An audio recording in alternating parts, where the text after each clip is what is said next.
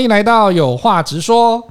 今天我们这一集要来谈一谈《Cheers 快乐人》杂志三月二十一号这篇文章，这些地雷千万不要踩哦。高阶主管都是细节控，没说出口的才是重点。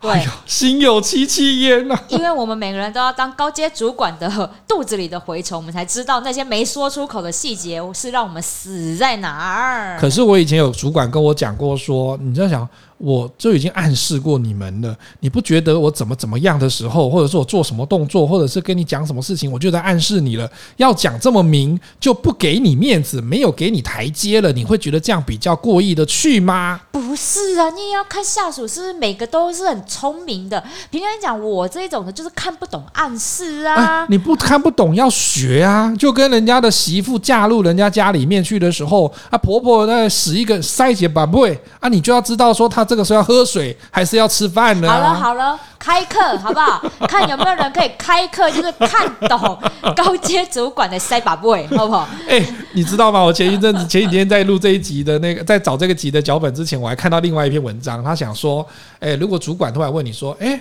订书针在哪里？他说：“你有三四种的回答的方式，三四种，有三种或四种的回答方式，就看出你对主管这个问法哈，还有这个回应到底是不是你够贴近他的心。”来来来，我来回。啊，你说你是主管？哎，米萨朵，那个有没有订书针啊？订书针在哪里？哦，有，给你啊。哦，这是第一种，他讲这是一种。不然啊，没，对不起，我这边没有订书针。哦，这是第二种。嘿，嗯，哎，我这边没有。哎，那个。Alan，Alan，你有没有订书针？哦，他讲的最后最终的那一种，他觉得老板会比较对你有印象，而且会觉得你是一个很贴心，而且是很适任的员工。他是怎么做的，你知道吗？怎样？他说：“哎、欸，老板，我呃，我帮你订来。”你不要翻那么大的白眼，好不好？这边天花板都要裂了。不是，他说。老板问说：“订书，你有没有订书针？意思就是他的订书机没有针了，而且他要订东西，所以他来问你说你有没有订书针？而且呢，这个背后有好几个意思。第一个。”你们家的秘书或者是总务一定没有把那个哈这些数务的东西处理好，让老板来找订书针。这个大老板要来找订书针，多奇怪的一件事情！不是，我跟你讲，直接回归到源头。哎，为什么你们的事务机没有直接有装订功能？人家小企业不可以哦。大老板不是你的企业里面，既然都要有那个影印机、多功能事务机那么大一台，你就直接用装订功能嘛，也没加多少钱。你觉得有几个老板会用那个装订功能？不是啊，他要印东西的时候，只是多一个选项而已。不然你就 IT 部门帮老板设好就好了。哎呀，哎，还在那边老板用没有设定好测我们，对不对？烦不烦啊？没有设定好 IT 就有事了，对不对？哦，你看有没有？他会有好几个环节，他们会去想这个事情了哈。所以他会觉得，可是我觉得这个可以学一下那个沟通的艺术，就是说，当人家问你，就是说，哎。罗赖把在哪里？表示你要先想几件事情，说为什么要楼赖把？表示他可能要在弄哪个东西，或者是哪个东西坏掉了。这个东西真的要见微知著。以前我在某一个单位做做那个总务人员的时候也是一样啊。那老师们哈，或者是那个哈其他的这种员工。他就会问你一些事情，然后你要从他这个回答的话语之中听出弦外之音。烦哦，听什么弦外之音啊？大家不能沟通直接讲吗？这很重要啊！哈，这个是一个职场上沟通语言的艺术。那艺术，这根本就是在斗心机。就光一个订书针没有了啊，我就给你嘛，没有我就帮你借嘛，实在借不到我就是。啊，实在见不到，我也没有订书针，为什么帮你订？所以说，所以说你跟我的个性都一样，我们不是细节控嘛，你不会这么样子的盯那个细节。可是米沙朵，换个角度，因为你现在是我们在看高阶主管这样子讲话哈。对，你看你现在自己自行创业，然后你在做精油这件事情，我问你，你在拍那个宣传照的时候，光打光的角度，那个瓶子的角度。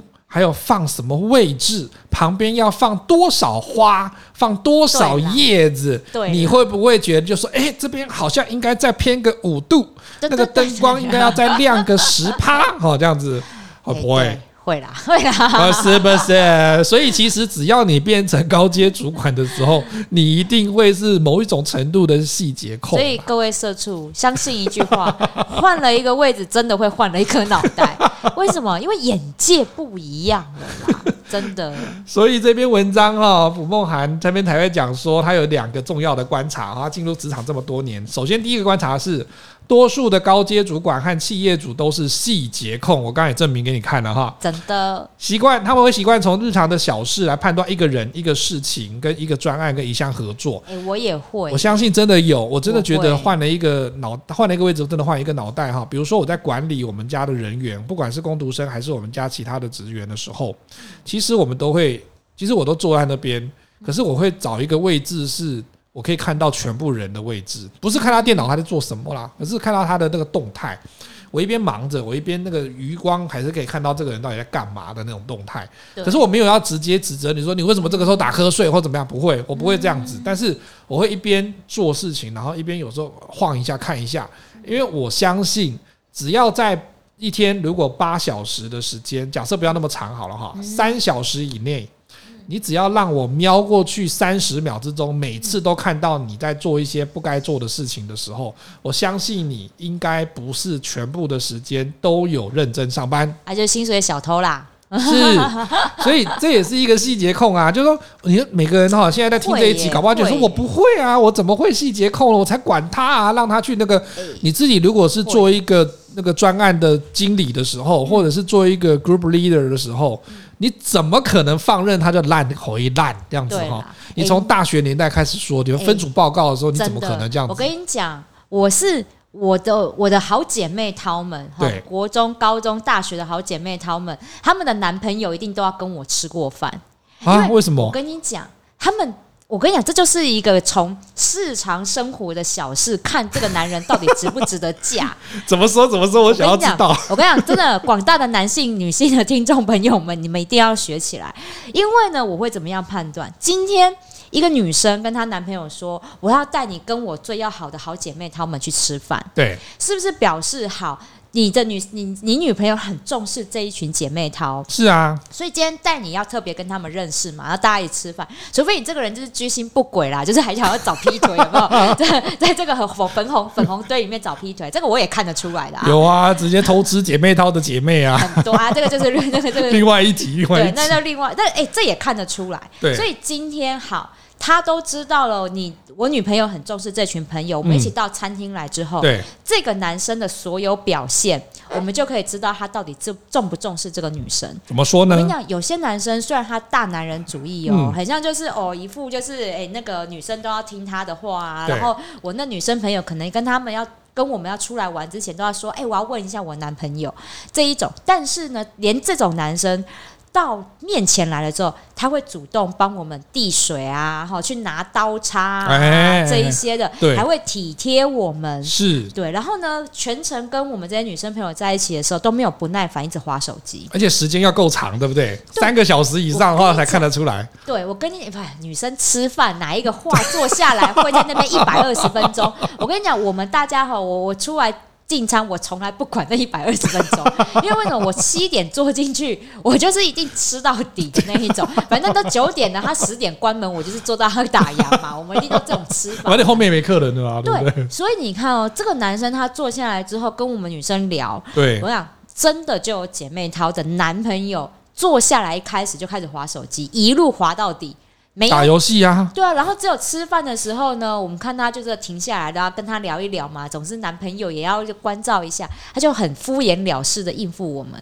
我跟你讲，果不出其然，他们结婚之后，这个朋友也从我们人生中消失，因为他一定不准他才跟你们聚会啊，就也没有啦，他就觉得反正你本来就以这个男朋友为重，因为我觉得你对我们的态度就是。我我不在乎你们，嗯，对啊，那好啊，那那就这就，就这样啦。可是有时候你们姐妹淘的话题，我们真的不知道怎么 参与。我跟你讲，演都要演出来嘛。你们男生的话题，我们还不是觉得很无聊？哦，你这个指甲去哪里做的？哎呦，这个椅真的漂亮哎，这样子啊，我根本看不懂啊。对，我管你的，看不懂有什么关系？你听我们聊八卦嘛，啊，你也就是开心，就是哇，还有这种的哦。我跟你讲，我好几个男朋男男生朋友，就是他们的男。男朋友，最后成了老公，你知道？嗯、然后我们大家出来聚餐，他们也都知道我们很爱聊八卦，所以他们也跟着我们一起聊。这就是你懂吗？你重视你这个朋友到什么样的，就是你这个爱人到什么境界啊？可是我还是要奉劝哈，广大的男性听众朋友，真的不要上当。他们都有在聊八卦的时候，千万不要下去聊。你大概标准的回答就说。哦，真的、啊，是哦，哇，因为你真的这样哦，因为你没来的时候，你就是八卦的核心啊。对，因为如果你真的参与进去的话，有些走了之后，他姐妹她就讲说，你你这男朋友我看也不 OK，你这老公我看也不 OK，常常会道人长短的啦，然后他会的。对没有碰过有人会这样子观察的，的就是你们聊得很开心。所以这就是你知道，从日常生活里面去判断一个人一件事。我觉得你对这些女、你的朋、你的另外一半的兄弟啊或姐妹淘够不够贴心？嗯，对。那也就是换到职场上来啊，你的主管会从这个地方看出来你贴不贴心，也就是是你给不给这个主管面子。对，所以即便哈有很多人，他明明专业很强，他却在职涯发展路上会处处受限，往往就是因为你忽略了一些老板们看重的小细节，踩到地雷。就跟我们之前某一集哈会讲说，你一直很努力的哈，天天加班，天天做一堆专案的这种员工，他最终都还是不会升官的原因，就是有可能你会注你忽略了一些老板们看重的小细节，踩到这些地雷。有哪些雷？有哪些雷？哪些雷啊？这篇文章呢有举了大概好几个。呃，职场的小故事哈，我们来看一下，嗯、然后来看看米沙豆有没有这个心有戚戚焉的感觉哈。来，呵，他这边有两个角色哈，一个叫 Teresa，一个叫 Tim。那 Teresa 平常是一个很高调的人哈，那 Tim 比较低调内向一点。嗯、然后呢，他们是同一天加入这个公司担任储备干部的。哦、在过去几年呢，他们在不同的部门轮调哈，这是储备干部会做的事情嘛？对啊，储备干部。然后慢慢慢慢的参加不同的训练呢，分别现在是业务 A 组跟 B 组的经理哈。嗯，那这两个人表现都很好哈，不管是 Teresa 还是 Tim，可是风格是南辕北辙。Teresa 哈，因为她比较外放一点，所以她气场很大。他走路有风，他大大气的这样的一个 Teresa 呢，带着团队冲锋陷阵啊，请吃饭的请吃饭呐，哈，给奖励毫不手软，所以他到了之处大家都好欢乐哈。哦，讲到这里我就大概知道后面的结局了。哦，真的吗？你是那个王半仙啊？对，请叫我王半仙。谁的婚姻幸福会美满，我都算得出来。哦，那来，我们还没有把 team 讲完嘛哈。Teresa 是这种个性比较主观的哈，偶尔会因为跟客户不合。然后讲说老娘不干了，主动求去哈。可是呢，你以为这样他就会让公司失去掉很多客户吗？不会哦，他开发能力超强，所以他能够立刻签进更大的单哈，帮公司赚很多钱。可是呢，相较于 Teresa 这种大名大放、这种气场很庞大的这种女生呢，Tim 就显得很低调啊，沉稳安静。然后用鸭子划水的方式经营人脉，这跟金牛座很像哈。然后手上的客户呢，多是那种合作很多年的十年以上的大客户，所以不管是对业绩还是对人的管理，他都采取这种什么 team 都会采取滴水穿石的走心的策略。所以呢，他没有大名大放，但是他也会稳定成长。然后呢，当他们两个都是年资跟表现都相当，可是风格南辕北辙的时候。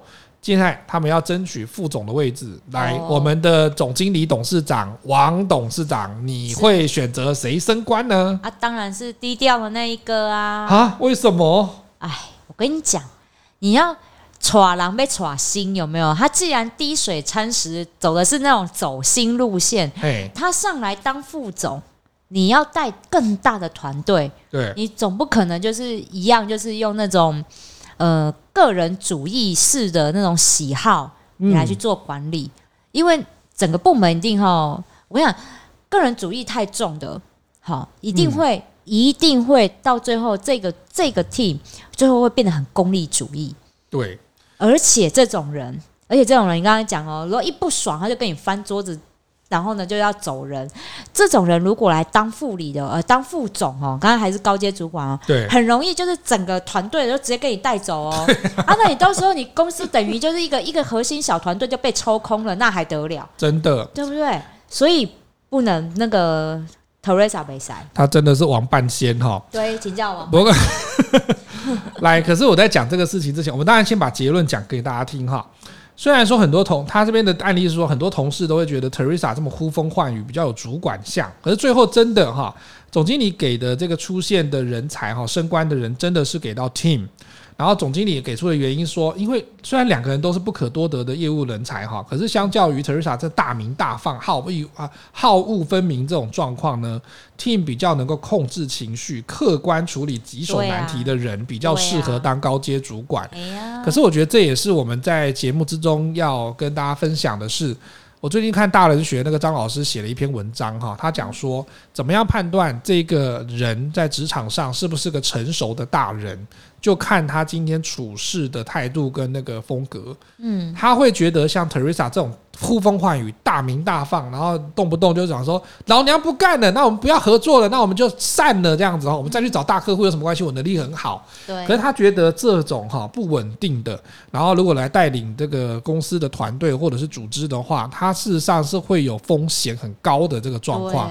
那你如果身为一个成熟的职场人士，不应该是用这种大鸣大放的方式来去管理，因为第一个，要么你属下受不了，要不然就是你的那个客户也觉得说，哎，奇怪嘞，啊，你现在跟以前跟我很 OK，然后现在又跟我要求这么多，然后或者是变来变去，不是一个很稳定可以经营的状况之下呢，事实上哈，哎，不太适合担任公司的高阶主管啦。因为哈，这个 Teresa 哈，就让我看到以前的我。对，我以前真的就是这样，大名大放嘛。当然啦，对啊，因为因为我就是我就是这样啊，嗯、我有我有什么才，我就是要我就是奉献给公司。我这个人是这样，我的忠诚度很高，但是我是忠于公司，没错，我是忠于整个企业整个公司，所以我也踩到主管的雷。因为你的主管不 OK，我也不会，我对你也不会太 OK，哦、这真的不行，就很讨厌。但是我会觉得说，我领的是公司的薪水，我又不是领你的薪水。啊！可是你在他人家的麾下，哎，所以呀、啊，你知道，就是因为这样子大名大放啊，然后我就是以公司，我就是忠诚于公司，不是忠诚于他这个主管，所以有时候你就要就会功高盖主啊。对，因为我很厉害，连最高阶主管都看到我的存在的时候，嗯、对，那你是不是就是反而我把我自己放在一个很危险的地方？对，所以你看啊像这个 Teresa 也是这样啊，他这么样大名大放，而且他。想要做什么样的业绩就做什么样的业绩，你要公司要我也可以给你，我忠于的是公司，我不是忠于你这个上面带我的人。对对，所以他你的主管不会升他，我我的情而情呃，我可以理解啦，因为他太不可控了。对，而且其实他太过高调哈，其实客户会觉得说，哎，我认得 Teresa，但是我不记得你们公司这样。对。所以以前我自己在站柜的时候，这也是一个很可怕的事情。我后来，我后来就会一直在重复这件事情，因为很多的时候，我们大家去百货公司买衣服都会知道，有的时候哈，你就会认那个人，对，你不是认那个那个牌子。即便我拍换牌子的换换柜的话，其实你还是跟着我。对对对对对，尤其是因为毕竟哈，大家去百货业那么多品牌，有时候你还不一定知道哪些是有些国产小品牌，对，然后你就只是认得那些人，为什么？因为他们就在这边跑拍拍照。所以这是很危险的一件事情。没错，如果要选一个管理者，我们不会选一个像这样，就是客人是认得人而不是认得企业的人，因为你对这个企业的忠诚度跟对主管的忠诚度，还有你的不可控因素如果太高，sorry，你真的会功高盖主，然后就跟你说拜拜。你就是还是在那个位置，在团队啊，为公司赚钱。嗯，对，公司不会升一个很会赚钱的人来当主管。这种人的话，他可以不用气球说他要做主管呐，他其实气球他做黄金业务员就好了嘛，对，对不对？做业绩王就好了。哎呦，怎么可能啦？我们这种人，我跟你讲，我们就是不甘愿当二把手嘛。是是是是，对啊。所以啊，这个文章后来有讲说哈，作者解读说，个性没有绝对的好坏了哈。不过，如果你想要在企业长久生存发展的话呢，在多数的情况之下哈，我觉得这个很重要。他讲的低调。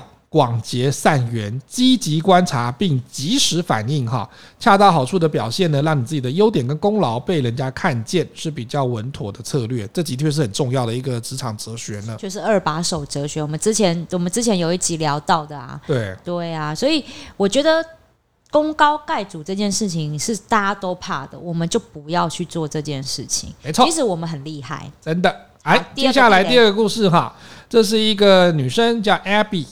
然后呢，他今天呢就会有下面这种对话哈。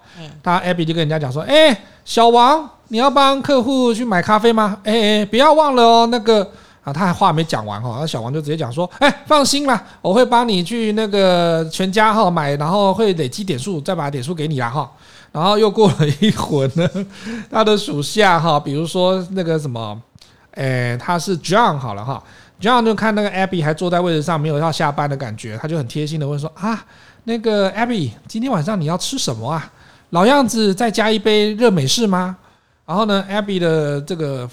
组那个他那个有一个 Line 的群组哈，组里面的这个伙伴呢，总是会善解人意的主动帮他跑腿买咖啡、订下午茶、买便当，也知道他是几点空啊。比如说每次要换什么公仔或换什么东西哈，职场小公主哎，对，不管是自己或是帮客户买东西，都会主动帮忙集中消费，让 Abby 呢早日集得可爱的公仔或限定商品。你看啊同事都对他这么好，哈，善解人意，啊，人真好。那他的小组的那工作气氛呢，总是和乐融融，和融又来了哈。所以呢，当 Abby 看到自己全面性的考核，就是我们看到那个 review 嘛，哈的结果之后，他惊讶的说不出话来。虽然说呢，客户和主管都给了他很好的评价，可是你猜猜看，他获得什么负评？啊，同事之间的负评啊，谁要一直养一个小公主啊，多累啊！他写了几个小公主好不好？他写了几个字，我觉得蛮好笑，爱贪小便宜啊，就说如果要一起买才会有优惠，他就说啊，一起来买，一起来买，然后我就要比较便宜这样。对，公私不分，老爱叫同事帮自己跑腿。哦，对啊，就是 我跟你讲，真的遇到这种人哈。我跟你讲，因为职场的人际关系也是要顾，所以你遇到这种很爱顺便搭顺风车的这一种哦，这真的很讨厌。之前我好像也是看哪一个网络网络的文章，还是那个爆料公社，对，就有一个文章在讲啊，就是他在。呃，他们两个是住同一个社区，就是同事嘛，都、就是住附近而已。对对对。然后呢，有一天下雨的时候，A 同事开车出门，刚好路过那个 B 同事的社区门口，刚好看到他在那边可能要拦计程车，因为下大雨，嗯、然后就说：“我顺便载你一程。”啊。然后那个同事 B 同事坐上来之后呢，就很好意思的说：“哎，那这样啦，我之后哈，我都跟你一起上班啦，可以省车钱，对不对？”对对对，我再贴你一点油钱。然后从此之后呢，那个 A 同事就很衰，就真的每天要在那个 B 同事上班。而且如果那个 A 同事哦，他有一些事情啊，然后没有就是没有准时开车出来或怎么样，还会被骂哎，然后还会在 LINE 里面被催说：“哎，我已经在这边等了，你人到底在哪？怎么今天那么晚？”等等。我以为这两个人后来结婚了，吓死我！没有。然后，然后呢，就有一次。他就是真的跟他讲说：“哎、欸，我真的哈不一定可以每天这样子开车啊。”对啊，每天载太夸张了。在，我跟你讲，B 同事就到办公室去到处去倒。去跟别人讲说，哎呦，只是都住同社区，我搭个顺风车，然后有必要这样子哈讲话讲那么绝吗？嗯，好说很像我都我也有付他一点油钱呐，我又不是说不付，我也有帮他带早餐呐，哈，有同事有必要直接那么做那么绝吗？所以这个故事的后半段哈，那主管看到这种负评跟这种。那个评鉴的结果的时候，他就抓那个找他来求证，就是问那 Abby、嗯。可是我跟你讲啊，他 Abby 这边的话就很委屈，就想说啊，我发誓，多数的时候都是他们自己问我要不要买便当、喝咖啡几点的啊，我从来没有主动叫他们帮我跑腿啊。组长，我觉得他们应该是眼红啦哈，觉得说我今年没有力挺他们升官，才这么恶劣的，然后到处放话了，太公私不分了吧？然后主管自己也回呛他，就讲说你也没有分清楚啊，你也是这个怎么会叫他去出去？他只是办公室的时候，然后你叫他帮他买东西这样子。对啊，哎，我跟你讲，我跟你讲，办公室真的很多这种公主病的人，就是人家的好意，人家的好，人家的心意，人家的顺便，你就是真的把它当随便，很多啊。那你看像这个 Abby，他是因为他有一点主管职。大家都一定会巴结，但他下属当然想升官发财，我一定要巴结他。如果今天我出，我之前我要去买东西，我也会顺便问我主管说：“哎、欸，我要去买下午茶，你要不要吃？”对啊，我也会这样什么，因为他是主管，对，主管，所以这些主管不要把你下属的这种好意，就是真的是当随便。哎、欸，可是我真的我自己自己在管理那个，比如说我们以前在比较基层的时候管理工读生，我自己都不敢说叫，比如说我们都忙到爆，你知道吗？中午没有时间去吃饭。然后我们都不敢说那个那个，哎，米萨朵，那个你等下去楼下那个附近那边帮我买一碗面给我好不好？我们不好意思这样说，知道吗？因为我们会觉得就是说工读生是来执行公务，他不是来帮我买便当的，不是来帮我买下午茶的这样子。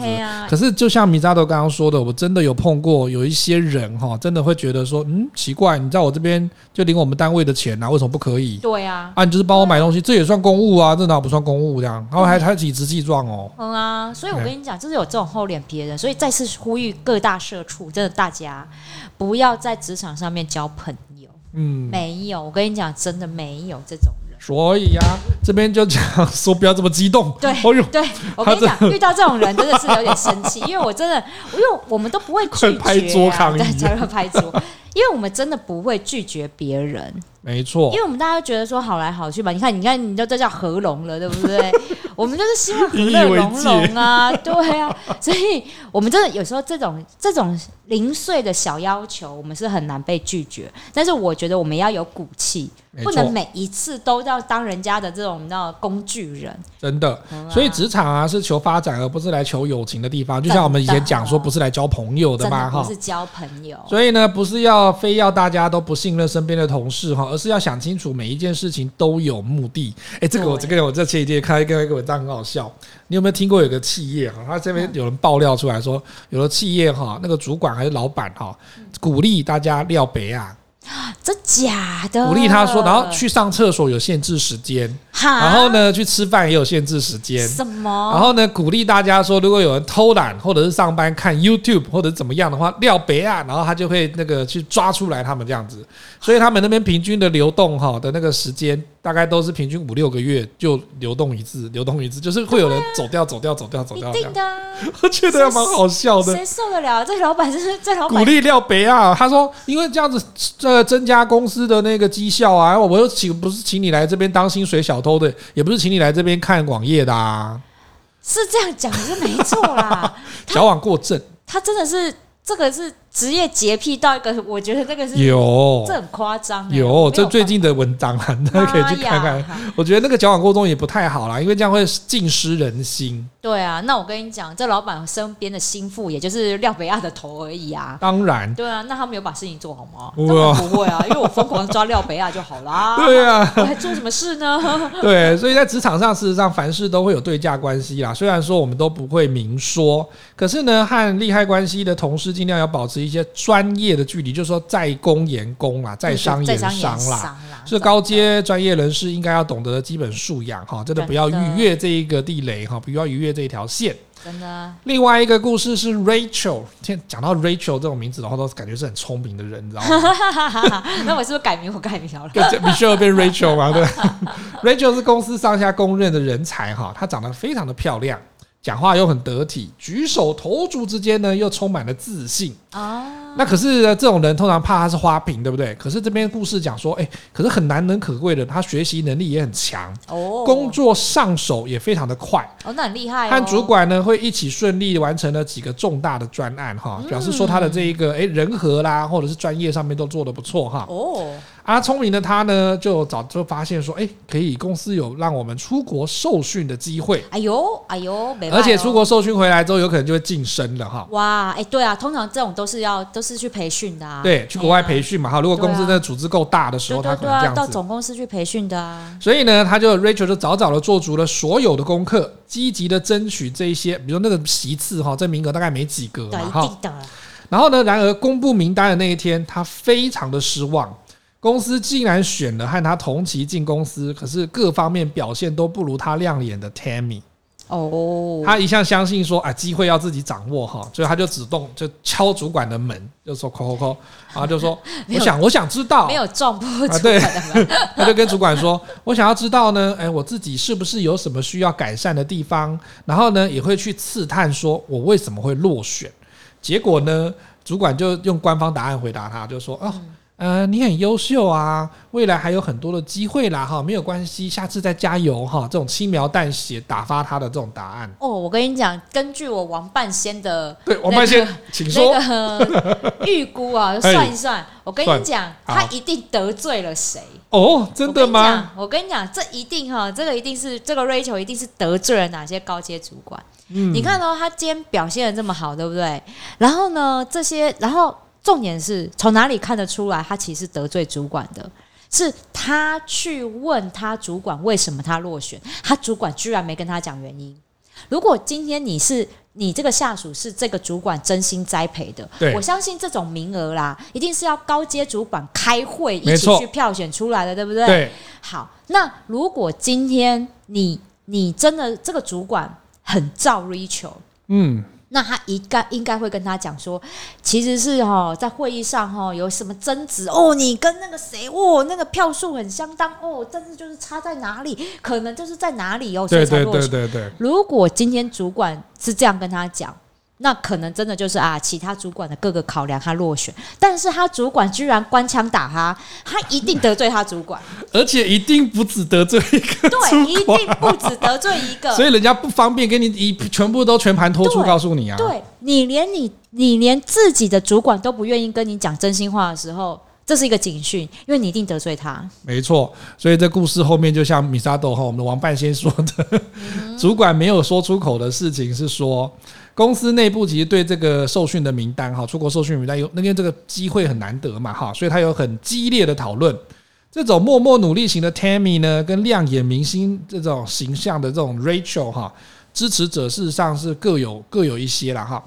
最后 Tammy 胜出的原因是因为不是两个人风格哈，不是说一个很默默的哈内向啊，什么不是，而是说呢。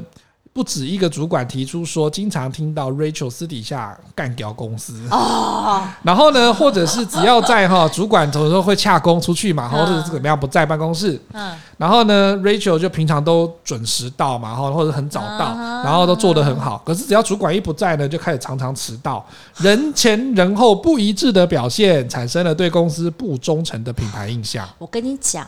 隔墙绝对有耳，我跟你讲，真的，实际上发生这个案例过。我之前真的，我我我，你应该不要再拍桌子了吧？不要不要不要，没有。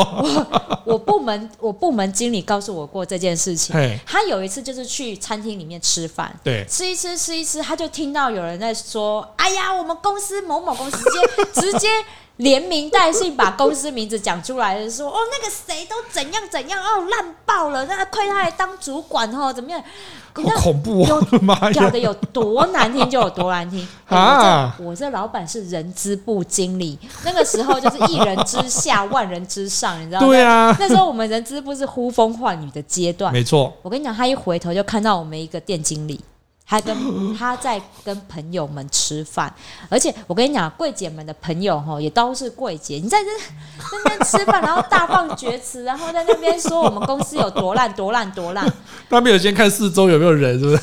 我跟你讲，我就是想说，我从此之后我要再代号要用代号。我跟你讲，我从此之后一定先呃先看隔隔壁桌到底是不是我主管，然后厕所要先敲门看里面有没有人。对，我跟你讲，太可怕了。我那我那个人事部主管回来之后，他真的第一件事情就是去他找他的直属老板，就是跟他讲说，你这个店经理已经在这里这么久了，他居然就是 大放厥词，讲怎样招怎样招怎样招。对，我跟你讲，他真的就是。到我离职之后，他真的就是在那个位置，也也升不上去了。人前人后啊，各位观众、各位听众哈，真的很夸张。这个哈，君子慎独啊，真的不要以为说哈，哎，你在偷偷讲哈，或者是在我脸书上哈、IG 上乱写，也有的没有。在那种 D 卡上面讲说我梦到什么东西哈，你会以为你的主管或公司都看不到哈。除非你像我一样啊，一决然一身啊，决然一身啊，爱 骂谁就骂谁这样子。不是啦，因为我会觉得。好，你要讲坏话，嗯、你就是不要指名道姓嘛。对，那你也不要就是讲到大声到隔壁桌都听得一清二楚，对不对？很难啦，我跟你讲，因为人要抱怨的时候，他要抒发的时候，那个声音跟。所以请找包厢好吗？啊、包厢，唱歌的时候顺便骂一下，是不是？不是，我我会觉得是说，当你要抱怨，你要慎选人选。对，而且也不要真的讲的太大声。对对，就是你的，我当然知道人气起来的时候，你真的就是忍不住，声音会变得很大声。当然、啊、我懂，刚刚我都拍桌了，我手机都 气到都掉到桌上，手机都掉到桌上去。但是，但是真的隔墙有耳这件事情，你真的不会知道说，你今天你隔壁桌你这样指名道姓骂出来的时候，你隔壁桌是不是坐的总经理老婆？对不对？而且那时候我还不好，waiter 是老老那个什么总经理的儿子打工这样子，对，是不是很难说？这一切都很难讲，更何况你还不先看一下你四周，哎，那还是人事部经理坐在那里，好不好？对呀、啊，这是你平常就接触到的人，你还好意思讲坐很远吗？不然的话怎么看不到？不知道啊，可是能够听得到，听得到那么清楚，一定很近，好不好？那真的是不长眼，那没有办法。对啊，所以我是觉得说，我我懂，我们社畜有非常多苦水要抱怨，但是眼睛眼睛也放亮一点，好吗？哎、欸，可是米莎懂，我们的听众朋友应该很想问说，比如说他们在公司里面也曾经碰过这种哈，比如说这种绩效考核，或者是在升晋升的时候有这种考核，嗯、最后他就问主管的时候，回答大概都像长像刚刚那个 Rachel 的主管回答的那样子，嗯。主管都不会说，哎，他去找主管问，也问不出个所以然来，就跟你去面试的时候，最后写一封信，就说啊，我虽然没有录取，但是我想要知道我这次可以有什么样改进的地方。人资或 HR 完全都不会回你，或者是真的可以给你一个很官方的答案，就说啊，那只是因为我们机会，对我们现在的那个名额比较少啊，哈，没有能够借重您的长才，都一定会写这种官话。我跟你讲，如果为什么不说？如果是面试，对，他跟你交情不熟，我当然不会跟你讲啊。那如果这个情况呢？主管为什么还是不说嘞？因为你得罪主管了啊。你想想看，今天他带你的主管，对，你们每天都在共事的主管，他为什么不跟你说？你是不是眼睛真的没放亮？也有可能。对，他为什么不帮你？他为什么不告诉你？毕竟你是他指导的下属，哎，对，而且你的表现又那么好。那他居然跟你如此有距离，用这种方式打你官腔，我跟你讲，你一定是踩爆他的很多雷啦。也有可能，不过这边哈，他这边也是作者也是推敲几个原因哈，我觉得这也蛮有道理的。我们跟听众朋友分享一下，有可能的原因是第一个，这个主管不知道怎么跟你表达，才能温和不伤人。记不记得我们以前做讲评，在演讲会做讲评也一样。刚开始你学习做讲评员的时候，如果你真的不知道怎么讲评，就尽量说好话啊，因为。就温和不伤人的方式，才能够让他那个笑着进来，也笑着走出去嘛。对啦，有一种主管的确会做这样。我这我如果是我是不会啦，我真的会会讲讲，我会讲。可是这是这也是个风险哈。其实我会、啊、我会认同这个第一个，但是因为他表里不一，讲也是一个风险，也是个风险，所以他会觉得说你要做到温和不伤人，又要让他听懂，嗯，不太容易。对，他会听到其他地方去了。因为啊，回到一个前提，对。如果我是 Rachel Rachel 的主管，对，我知道他是如此心口不一的人，对，我也不会讲。今天今天如果是如果是其他人好了，比如说我带的人，我知道他真的就是一个很很认真哈，或者是真的是一个很不错的人，他落选，我可能会跟他讲原因，因为我知道他的忠诚度。但是面对一个心口不一的人。我不，我也不会讲啊，因为我现在跟你讲原因之后呢，你会不会到外面去跟他讲说啊，我主管都不听我，我主管都不帮我，因为没有人知道里面里面里面里面讲了什么，谁知道啊？他在乱讲啊！呃，我跟你讲就是这样，所以如果。好，各位啦，如果你们也面面对到心口不一的同事哈，我们之前有一集不在讲茶水间吗？对，我跟你讲，他会在茶水间讲别人的坏话，也会讲你的坏话，你就离这种人远一点就对了。真的，所以其实啊，我们刚刚讲的这一个案例哈。在职场上，其实没说出口的细节，往往才是真正的重点哈。所以，对于绝大多数的公司啊，老板或者是资深的主管来说，他要去选择要提拔哪一个下属的时候，哈，我们讲，虽然说你会觉得这很像社畜的感觉，可是其实你换一个换位思考，如果你真的是主管或老板的时候，你也会像他一样考虑的顺序。第一个，我先要看看出他是不是对公司或对单位忠诚，对，忠诚度很重要。第二个是态度。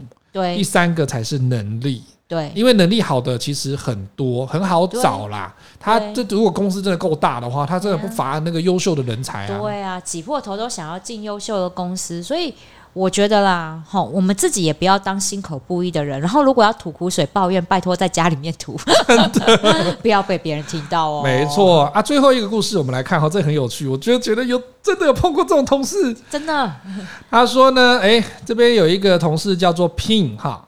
然后呢，他跟你讲说，哎那个 Misato，今天的午餐呢，每人大概平均哈一百六十块哈，啊一百六十点八块，还不是一百六十块，一百六十点八二块哦哈，所以每个人要出一百六十一块。我跟你讲，我大学念会计的，我算的很精准的啦哈。对了，那 Pin 呢，他有这种强大的数字概念跟精打细算的这种金钱观哦，跟你们家胖子有的比这样子。真的，聚餐的时候他能够快速的算出每个人要分摊多少钱，这个精神呢，让他勇于向公司争取自己的福利，因为他算的很准嘛，对不对？算的很精准，就说一块钱都不能少，一毛钱也不能多，这样子哈。好，那三天两头他就会常常跑去那个财务那边去报道，然后就跟财务讲说，举凡说，哎，那个薪资啊，哈啊，午餐费啊，休假几天呐，啊，政府有补助我们什么啊，哈，他都会积极的去争取。他说那是我的权利，这是我应该要得到的东西。他一直精打细算哈，后来有一件事情他却失算了。什么？有一次呢，某一年的公司的营运状况不错，很多的同事都加发了好几个月的年终奖金。嗯，只有少数表现不佳的同事和这个 Pin 呢，我们刚刚这个主角呢，拿到了所谓的应得的，就是那种最低的一个月的薪水这样子哈。Pin 就很纳闷，就是说奇怪，我表现得也很好，我跟他怎么能比？我跟何龙怎么比？何龙表现那么烂，啊，我那么认真的那一年，为什么我今天会那个只得到一个月的薪水？去问主管，应该还是那个答案，就是说，哎，没有啦，哦，我们大家都轮流啦，哈，再加油，再加油，那不敢讲哦。当然啦，你这讲了，我跟你讲，面对这种哦计较的人哈，哎呀，难呐。对，你知道他们就是认真过了头，对，他真的就是认真过了头。你，我跟你讲啦，我虽然不想讲这种话，但是 现在很多的公司都是这样，我给你的奖金，我给你的福利。是我我我 皇帝皇帝赏赐给你，我以为你要讲说他从他身上割下来的肉给他的，我实在是不想讲皇帝赏赐，但我实在是想不出来其他更贴切的恩赐。对，是我赏给你们的。那你在跟我计较些什么？对，公司今天有赚，我就是今天公司什么福利？对啦，你要拿劳基法拿那些啊什么来跟我要求。对啦，好啦，我就给你嘛。你现在计较这一些，等到我有控制权，哎，年终奖金、绩效奖金这件事情是公司可以决定的吧？劳基法上面也没有写，没规定嘛。我要给多少是我们家可以决定的。对对对对，我就给你意思意思就好了。对，你也没办法投诉我啊。对啊，就跟你知道吗？就是小孩不乖，爸妈今年包红包，我就给你意思意思而已啊，对不对？你考试又考不好。我真的觉得哈，人哦，这个真的不要这样子。我觉得每一个事情哈都是互相。我觉得在公司跟员工这个角度也是一样哈，也就是说，你越计较，公司也会跟你越计较。真的，我真的以前有碰过这种跟我很计较的这种这种同才哈，或者是员工。他就跑来跟你计算，就是说，我觉得这个应该要这样算，这个应该我要拿多少钱，什么什么之类的。我跟你讲，他一旦跟我这样讲的时候，我之前哈有一些的弹性跟一些睁一只眼闭一只眼的东西，我突然眼睛都睁很大。对啊，对啊，我跟你讲，你要跟我计较这么清楚，那我也跟你公事公办。对啊，有的时候跨部门之间的沟通，对，真的就是你给我一点人情，我给你一点弹性。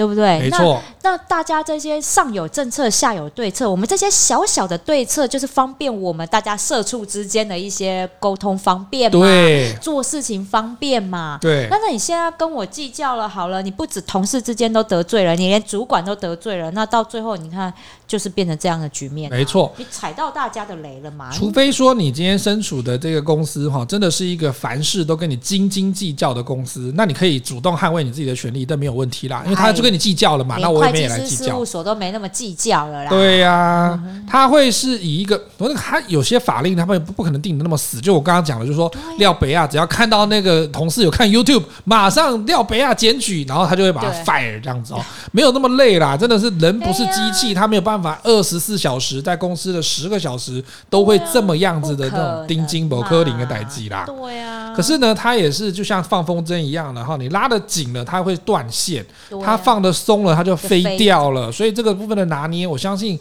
公司都还是有个弹性在。你没有那个弹性，其实你要马儿好，又要马儿不吃草，是不可能的事情啦。所以凡事哈，不管当主管还是当同事，真的不要真的斤斤计较到这么种这么夸张。今天那一杯三十五点二块，谢谢。啊，第二件六折是不是？我第二件六折，我还要在那边算啊。好了，反正你数学比我好，你算。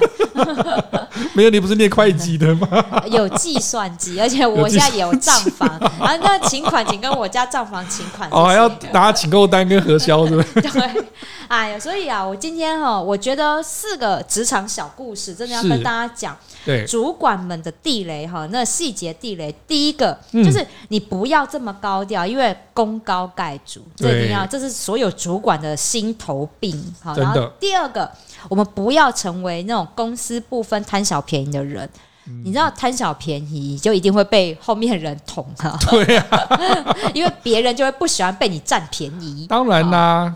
第三个呢，就是不要当表里不一的人。你就算要吐苦水，拜托在一个看清楚 附近有谁，附近有没有知道的人，不然就是在家里面自己开趴，好吗？对。第四个就是不要跟公司这么计较。对，对，你知道。只要你跟公司计较，公司也会跟你计较哦。但是不是那个 mental 紧箍的状况啦？就是说，你还是会有一个原则，然后看对方，就是有点像跳 tango 的感觉啦，哈。对啊。就说他如果对你没有这么严苛的话，那你也是给人家一点方便。对啊。那如果他跟你计较的话，那你当然也是继续把你的权益保存住，这样子，这没问题的。在你基本的权益底下啦，不要真的搞得哈，就是很像你连那一毛钱都不放过。对对，不是的。不过哈，这最后的结论，我觉得他的那个文章写的也很有趣。我觉得真的，我们现在有一些像我们的听众朋友，很多都是二十几岁到三十几岁的朋友哈，他们可能就会觉得说，我根本感觉不出来。我觉得这本来就是我的权益啊，你讲那么多，你根本就老板派来资方的走狗哦。好，说。可是呢，我觉得这真的是一个职场的潜规则、隐性地雷。嗯，你如果体会不出来的话，最利最好的方式、最简单的方式，就是等你哪一天哈，你坐上主管、坐上老板的时候，换位思考的时候，你到底会不会去提拔刚刚米莎都讲的这四个人，功高震主、公私不分、表里不一，跟你太过计较的人，你会不会升他的官？答案马上就见分晓了。真的，好啦，你们大家都跟我一样啊，我们来做艺人公司啊，创业啦，你就不用那么烦恼。这个结论不太对。对啊，我跟你讲，换一个换一个位置，换一个脑袋，真的是这样。不要以为我们现在用社畜的眼眼光，然后你去当主管，你还是用这种眼光的话，你也会害死你自己。没错，所以其实哈，我觉得今天的这一篇高阶主管都是细节控的这一篇，其实真的很有它的。哲学意义所在啦，哈、嗯！希望我们听众朋友会喜欢今天这一集。我们有话直说，我们下次见喽，拜拜。拜拜。